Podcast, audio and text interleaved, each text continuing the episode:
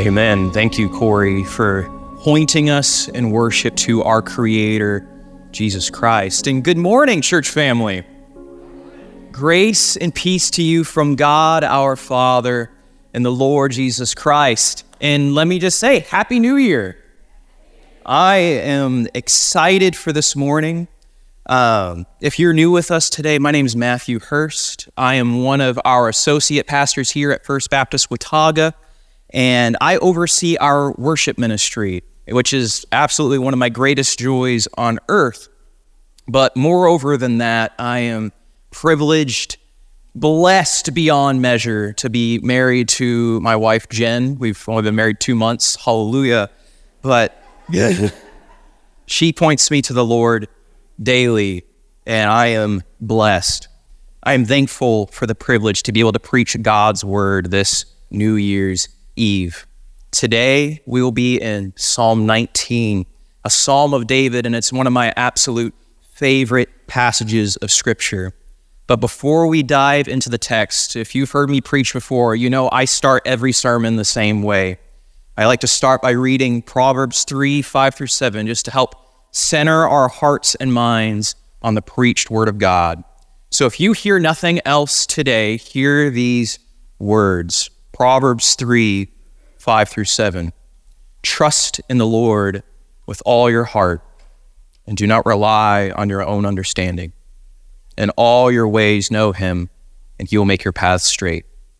Do not be wise in your own eyes. Fear the Lord and turn away from evil. Would you pray with me? Heavenly Father, Lord, where else would we go but to your word? Lord, as we open your word today, Lord, I pray that as I preach, that you would empower me to lean completely and utterly upon your spirit. And Lord, for everyone in this room today, Lord, would you shape and mold us by your word and by your spirit? Help us not rely on our own understanding, but in every way know you. Lord, if there's someone in this room today who doesn't know you, I pray that you would reveal yourself to them, Lord, that they would hear your word, that they would hear the gospel and repent. Lord God, in all that is said, done, thought, this morning, may you receive the glory. It's in your marvelous name that we pray. Amen. All right, we're going to dive into the word. We're going to be reading Psalm 19. And if you're taking notes this morning, my sermon is titled The Three Books. You'll see why as we dig into the text. But quickly, before we read Psalm 19 together, we have to ask and answer this question What are the Psalms for? What are the Psalms for? This isn't an exhaustive list, but here are two of the primary purposes of the Psalms in the time that they were written and for today. This is their purposes. The Psalms teach us the rhythms of worship. The Psalms teach us the rhythms of worship. Essentially, the Psalms teach us how to praise God in every season and every circumstance. The Psalms give us a vocabulary of worship, how to describe God, how to describe His works, His creation. And the Psalms teach us a posture to have when we worship God. And second, and this is probably the most important thing about the Psalms, the Psalms teach us how to think about God. The Psalms teach us how to think about God. Why is that so important? How you think about God, whether you realize this or not, how you think about God affects every aspect of your life. My, one of my professors, Dr. Kreider, he had a saying that he loved to say all the time. He said, Your theology shapes your philosophy, which then shapes your methodology. That's a lot of ologies. In simpler terms, how you think about God affects how you think about the world, which then affects how you act in the world. So we're going to dive into Psalm 19, a psalm of David. And the psalms came in a variety of genres lament, rejoicing, praise, justice. And in this psalm of David, we're going to see a quality of David that we don't get to see in, in other places. We get to see the shepherd David, but also the king who meditated on the word as he was commanded to in Deuteronomy 17. So let us open the word of God to Psalm 19 and let us let the word shape and mold how we worship and shape and mold how we think about God. Psalm 19 for the choir director, Psalm of David. The heavens declare the glory of God and the expanse proclaims the work of his hands. Day after day, they pour out speech. Night after night, they communicate knowledge. There is no speech. There are no words. Their voice is not heard. Their message has gone out to the whole earth, and their words to the ends of the earth. In the heavens, he has pitched up a tent for the sun. It is like a bridegroom coming from his home. It rejoices like an athlete running a course. It rises from one end of the heavens and circles to the other end and nothing is hidden from its heat. The instruction of the Lord is perfect, renewing one's life. The testimony of the Lord is trustworthy, making the inexperienced wise. The precepts of the Lord are right, making the heart glad. The command of the Lord is radiant, making the eyes light up. The fear of the Lord is pure, enduring forever. The ordinances of the Lord are reliable and altogether righteous. They are more desirable than gold, than an abundance of pure gold, and sweeter than honey dripping from a honeycomb. In addition, your servant warned by them, and keeping in them there is an abundant reward. Who perceives his unintentional sins? Cleanse me from my hidden faults. Moreover, keep your servant from willful sins. Do not let them rule me that I will be blameless and cleansed from blatant rebellion. May the words of my mouth and the meditation of my heart be pleasing in your sight, acceptable to you, O Lord, my rock and my redeemer. What a psalm! What a passage of scripture.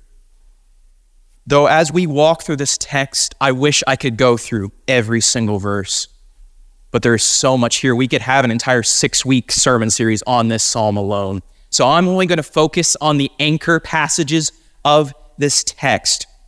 Uh, but first, let us look at verse 1. And as we look, I want us to think about these two questions What rhythms of worship does this passage teach us?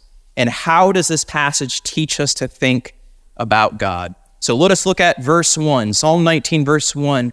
The heavens declare the glory of God, and the expanse proclaims the work of his hands.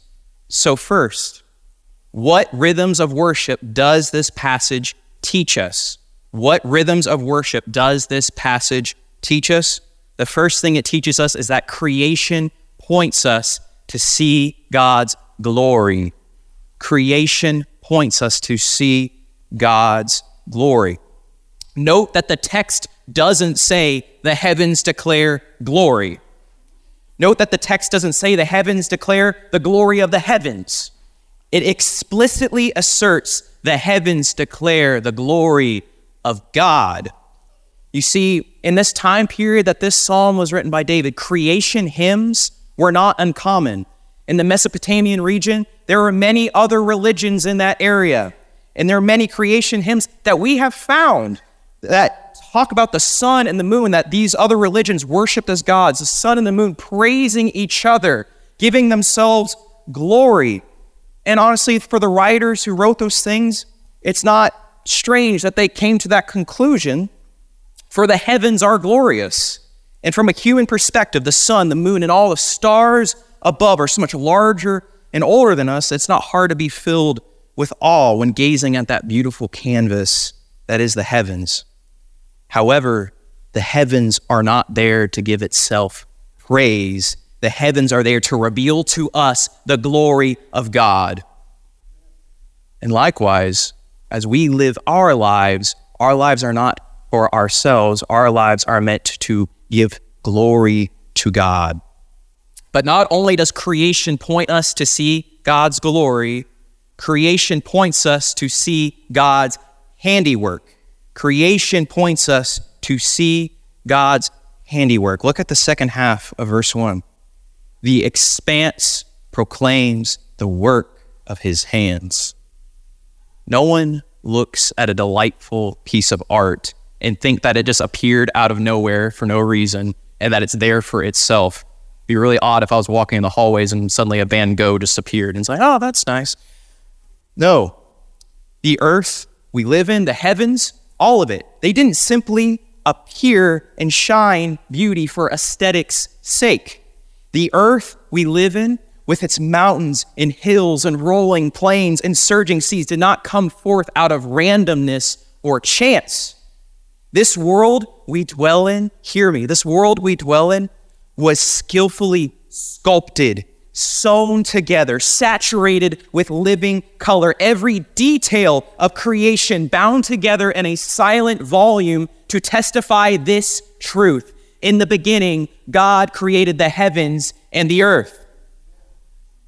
All of creation points to God as creator. This is why scripture tells us in Psalm 14 only the fool says there is no God. This is why Paul laments in Romans 1. In Romans 1, verse 20, he says, For his invisible attributes, that his, his eternal power and divine nature have been clearly seen since the creation of the world, being understood through what is made. As a result, people are without excuse. The heavens declare the glory of God, and the expanse proclaims the works of his hands. But now let's ask that second question How does this passage teach us to think about God? Everything in Scripture points us to t- teach us how to think about God. This passage teaches us that God is transcendent. God is transcendent. What does transcendent mean? The Merriam Webster Dictionary defines transcendent as exceeding usual limits, surpassing, extending or lying beyond the limits of ordinary experience, beyond the limits of all possible experience and knowledge, being beyond comprehension. Tell me, can we get creation to declare our praises? Perhaps some of the people in this world can sway other men into worshiping them, but creation is never tempted to worship anything else but God. Not only that, but can any of us create worlds, skies, or seas? I can make music, but that is only from the sounds and frequencies that He made. Some of you can build and construct, but that is still from the materials that He crafted. Some of you can paint or draw beautiful things from your own imagination, but it was God who formed your eyes to see beauty. It was God who formed your hands to illustrate art, and it was God who formed your mind to ponder all that is wonderful. There is no one like our God. He is beyond comprehension. He is other, or as passages in Isaiah say, who has an arm like the Lord's, who has a mind like God's. If you need a dose of humility this morning, I encourage you to later today go to Job, the book of Job, and reads chapters 38 through 42. God essentially lists out for Job just how much of creation proclaims the work of his hands. And then, just bluntly, if you think you're all that in a bag of chips this morning, let me ask you what God asked Job Where were you when he made the heavens and the earth? But if you need comfort this morning, you feel broken today, you feel that this world is out of your control, that your life is spinning out in a way that you just can't hold on to, take heart. Surely the God who made the heavens and the earth, who holds all things in his hands, the God who is transcendent, can handle your worries and your needs.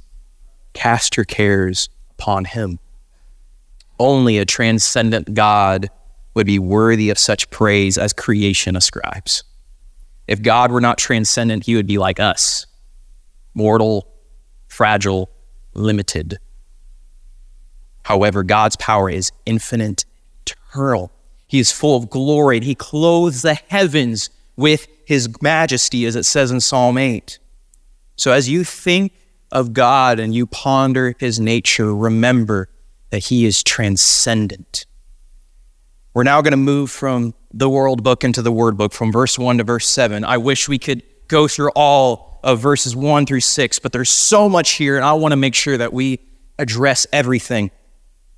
So let us read verses 7 through 11, and we're going to hone in on verse 7.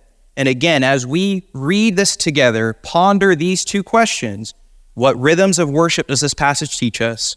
And how does this passage teach us to think about God? Psalm 19, verses 7 through 11. The instruction of the Lord is perfect, renewing one's life. The testimony of the Lord is trustworthy, making the inexperienced wise. The precepts of the Lord are right, making the heart glad. The command of the Lord is radiant, making the eyes light up. The fear of the Lord is pure, enduring forever. The ordinances of the Lord are reliable and altogether righteous. They are more desirable than gold, than an abundance of pure gold, and sweeter than honey dripping from a honeycomb. In addition, your servant is warned by them, and keeping in them there is abundant reward. So, zooming in on verse 7, verse 7, what rhythms of worship does this passage teach us? This teaches us that while creation points us to see God, the Word points us to know Him. While creation points us to see God, the Word points us to know Him. You cannot know God apart from His Word, apart from His perfect Word. Creation in all its beauty and splendor only provides a glimpse into God, who God is. And to truly understand this rhythm that the Word teaches us, we actually have to look at the Hebrew. We're going to do a Hebrew word study. Let's go. Let's compare verses 1 to verse 7. Psalm 19, verse 1 The heavens declare the glory of God, and the instruction of the Lord is perfect. That first word, where the glory of God, that word is El. It literally means God. But the thing is, in the Hebrew, El, it can refer to the one true God, but also, depending on the context, it can refer to foreign gods, foreign deities. It just all depends on the context. So the heavens declare the glory of God, this general idea of who God is. But in verse 7 and throughout the rest of the psalm, it says the instruction of the Lord. And that Hebrew word there is Yahweh. It's his name, his personal divine name, the one he revealed to Moses in Exodus chapter 3, verse 14. Yahweh. It's his personal name. And this instruction or Torah, as the translation is, this word, this instruction that he has given us is from him. It is not the instruction of Moses, it is not David's instructions, it is the Lord's, and it is perfect. If you're here today and you have ever thought to yourself, I wish God would just speak to me, hear me today. He has spoken to you, and He still is. God reveals Himself to us and speaks to us over and over in His Word, telling us, I am. And guess what? All of creation responds with a cacophony of praise that He is. But how can we trust this Word? How can we trust this Word? You know how David trusted the Word? David's understanding and trust in this instruction in the Word of God were grounded in its divine origin. His confidence in ascribing perfection to God's instruction stems from his belief that in God there is no error, that in God everything he does is complete and whole. But there's another reason why God trust, why David trusted God's word to be perfect and true, and this is actually the second rhythm. From the word comes life. From the word comes life. Examine the first half of verse 7 again. The instruction of the Lord is perfect, renewing one's life. So I, am so, I really like to read. I really enjoy reading. If I'm driving alone, I'm listening to an audiobook. When Jen and I want a relaxing evening at home, we typically read together or we're watching Downton Abbey. but here's the thing I could read all the works of Socrates, and Plato and Descartes and Kant, and I might glean some philosophical insights. I could read all the histories of great generals and warriors who have gone by and learn possible ways of being a better strategist. I could read all the theological works of Charles Spurgeon or Karl Barth or Charles Stanley or even Billy Graham. And I might learn how to be a better pastor and better theologian, but none of these works will renew my life, save my soul, or wash this dead heart clean apart from the Word of God. From the Word comes life. Hear how God describes His own Word to us. After giving the law of Moses, the Lord said to them in Deuteronomy 32 Take to heart all these words I'm giving you as a warning today, so that you may command your children to follow the words of this law carefully, for they are not meaningless words to you, but they are your life. Hear Jesus in the New Testament, John chapter 5, verse 24. Truly I tell you, anyone who hears my word and believes in him who sent me has eternal life and will not come under judgment, but has passed from death to life. John chapter 6, verse 63 the Spirit is the one who gives life, but the flesh doesn't help at all. The words that I have spoken to you are spirit and life. And here, Peter's cry after Jesus had just finished giving some hard teachings, talking about that he himself is the bread of life and that life only comes from him. And all these disciples and people were leaving Jesus, abandoning him because his teachings were too hard. And Jesus looks at the disciples and says, Are you going to leave too? And Peter responds, Lord, to whom will we go? You have the words of eternal life, you have the words of everlasting life. My friends, this is why I am so adamant about our services being centered in the Word. That we read Scripture aloud together. We pattern our services after the Scriptures, and that our songs that we sing are rooted in the Word. For we could sing all day until we're blue in the face. But here's the truth music won't save you, music won't get you closer to God. It is only through the word revealed in Jesus Christ by the power of the Spirit that we are saved to the glory of God the Father. There are many books and places that you can run to for earthly wisdom. And by human accounts, you could live a good and peaceful life with those earthly books and wisdom. But if you're here today wanting to know how your life might be changed as we enter the new year, run to God's Word. There and only there will you find life. So let's answer that second question again. How does this passage teach us to think about God? It teaches us that God is immanent, that God is immanent, not to be mistaken for imminent, which means right after or next or about to happen, immanent with an A, not an I. If God is transcendent, meaning is beyond comprehension, what does immanent mean? Immanent means being within the limits of possible experience or knowledge. Or, in other words, it's something that is knowable, personal, accessible. The Lord didn't just create the heavens and the earth to leave us to our own devices.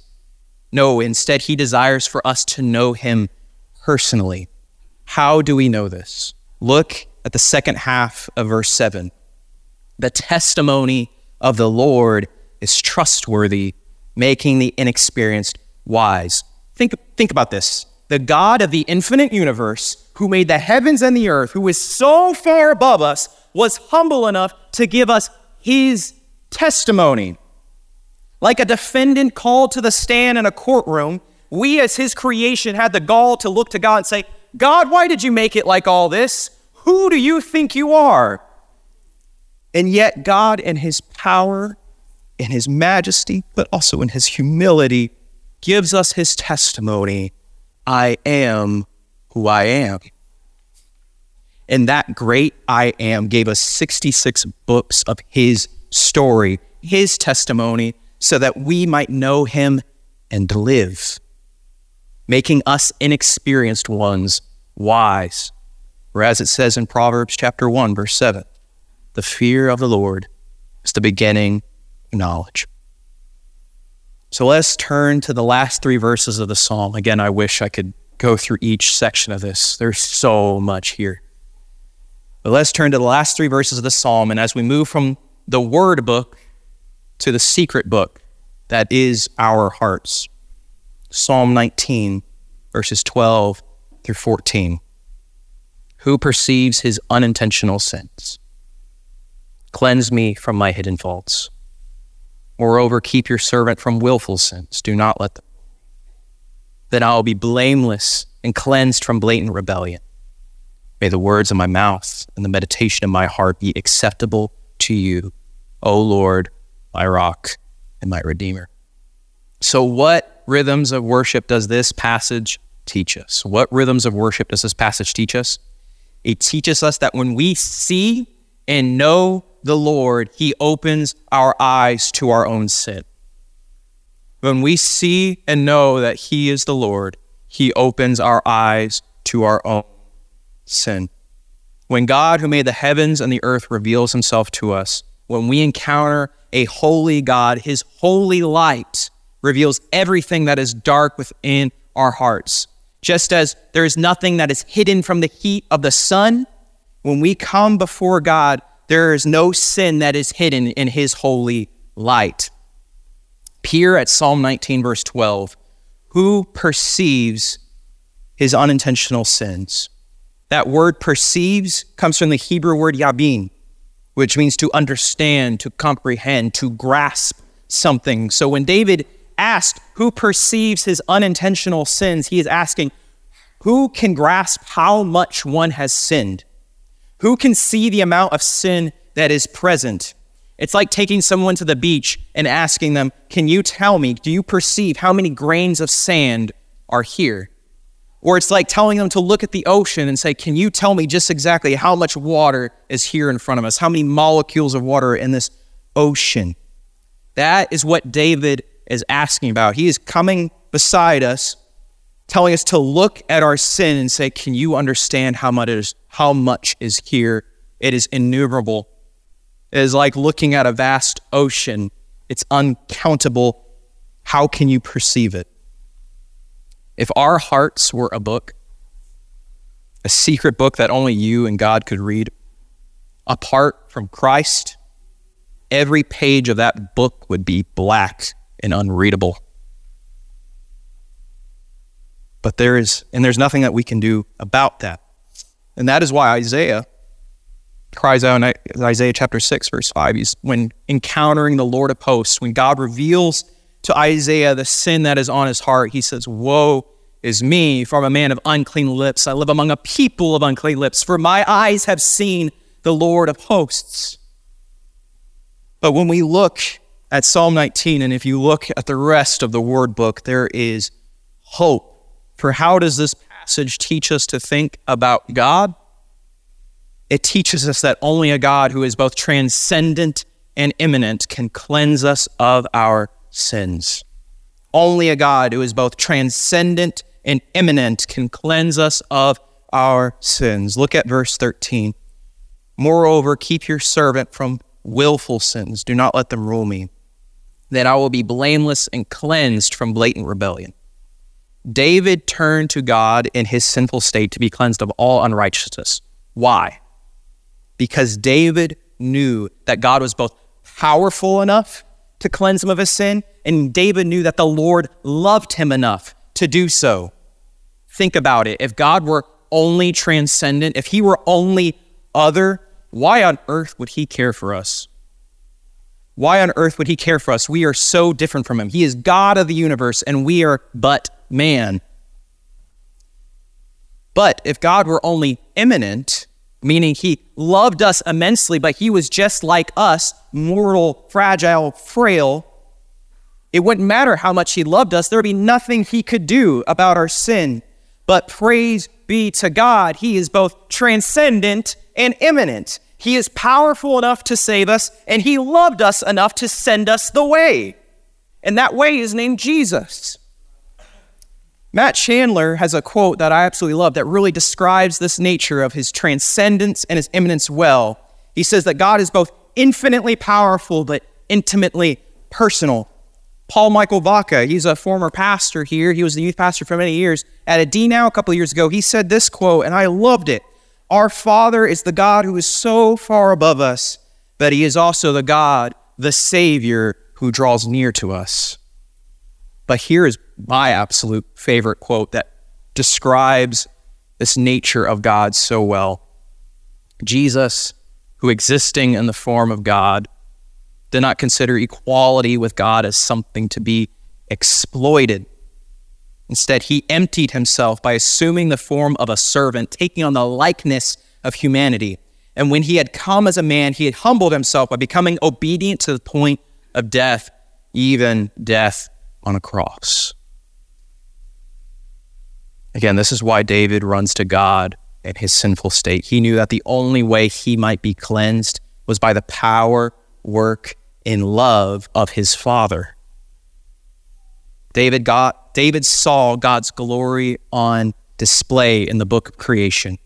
And David marveled at the love and grace of his father in the Torah, the word, the instruction. And so he trusted God to make the way for his salvation. And we too, like David, should be students of these two books. Or, in the words of Charles Spurgeon, he is wisest who reads both the world book and the word book. It's two volumes of the same work and feels concerning them, my Father wrote them both. When we become students of these two books, it changes how you see the world around you. I can never look at a sunset or a sunrise the same way again. When I see the sunset and I see the sky turn blood red in all different hues, I can't help but think of my Savior on the cross, dying, suffering, taking on the punishment for our peace. When night descends and there's total darkness in the sky and there's but little light for us to see at night, I can't help but think of my Savior dead in the tomb, descended into darkness. But oh, when that glorious sun rises in the east, I cannot help but think about my God, my Savior, risen, alive, the death conquering, hell defeating Son of the living God. I can't help it. Especially this morning. I hope y'all saw the sunrise this morning. It was glorious. And where does that sunrise point to? It points to the glory of God. And if you know the Word, if you know the World Book and the Word Book, it will point you to the Son of the living God. My church family, as we close this year and we enter into the new year, I implore you to marvel at God's creation and relish in His Word, which is altogether righteous. As we get ready to go from here, let me ask you, my fellow brothers and sisters in Christ Jesus, if you are a believer here today, how do you think about God? It is the most important thing in your walk on this earth is how you think about God. Do you let the world and your experiences affect how you view him or do you let the word shape how you view him and worship him? And if you're here today and you would say that you do not know Christ Jesus as Lord, let me ask you this. Do you want to be found acceptable to God? If you were to die today to stand before the maker of heaven and earth, would you be seen cleansed of all unrighteousness and sin? Or would he see your heart as pages stained black? Hear me today. If you want to know God and be cleansed of all sin and rebellion, the only way to know God is through his word. And God gave us his word so that we might live. And the best part, the word has a name, and his name is Jesus. Jesus, who is the glory of the Father revealed to us. For as it says in John 3:16, if you know these words, I know most of you do. Can you say this aloud with me? For God so loved the world that he gave his one and only son, that whosoever believes in him shall not perish, but have everlasting life. Jesus came into this world, fully God, fully man, lived, died, and rose again so that we might have life and life abundant. If you're here today and God has revealed to you the weight of your sin, that you see that your sins are uncountable, know this. Yes, your sins, they are many, but his mercy is more. God is calling you to believe in his Son as the true and living God. As we close, let's read together verse 14. May the words of my mouth and the meditation of my heart be acceptable to you, O Lord, my rock, my redeemer. O sinner today, if your heart is a black paged, sin filled book, it doesn't matter how many good things you try to put into it, the pages are still black. But if you want God to cleanse your heart, to be forgiven of all unrighteousness, and give you pages where He can write in that book, My child, hear these words Romans 10 9. If you confess with your mouth Jesus is Lord and believe in your heart that God raised him from the dead, then you will be saved. There is no better a word that can be uttered from your mouth than Jesus is Lord. And there is no better meditation of the heart than to believe that Jesus rose from the dead. As Corey comes up to lead us in a time of response, I beg you, if God is calling you to repentance, to repent and believe in the name of Jesus, then I encourage you, come talk with me, come talk with Des, come talk with Victoria, young or old. We want to come and talk to you. Tell we want to pray with you. We want to share the gospel with you. And we would just love to love you and point you to the one who loves you. If God is calling you to ministry or calling you to missions, to devote your life to ministering God's people, come and talk to us. We would love to pray with you church family, in response to the preached word of God, I encourage you join in with creation and with all heart, mind, soul, and strength give glory to God the Father. Amen. Let us all stand together and would you pray with me? Heavenly Father, Christ the Son and Holy Spirit, may your name be praised on high. For Lord, you made the heavens and the earth and you are so far above us, but Lord, you gave us your word. You sent us your son so that we might have life. Lord, teach us how to think about you.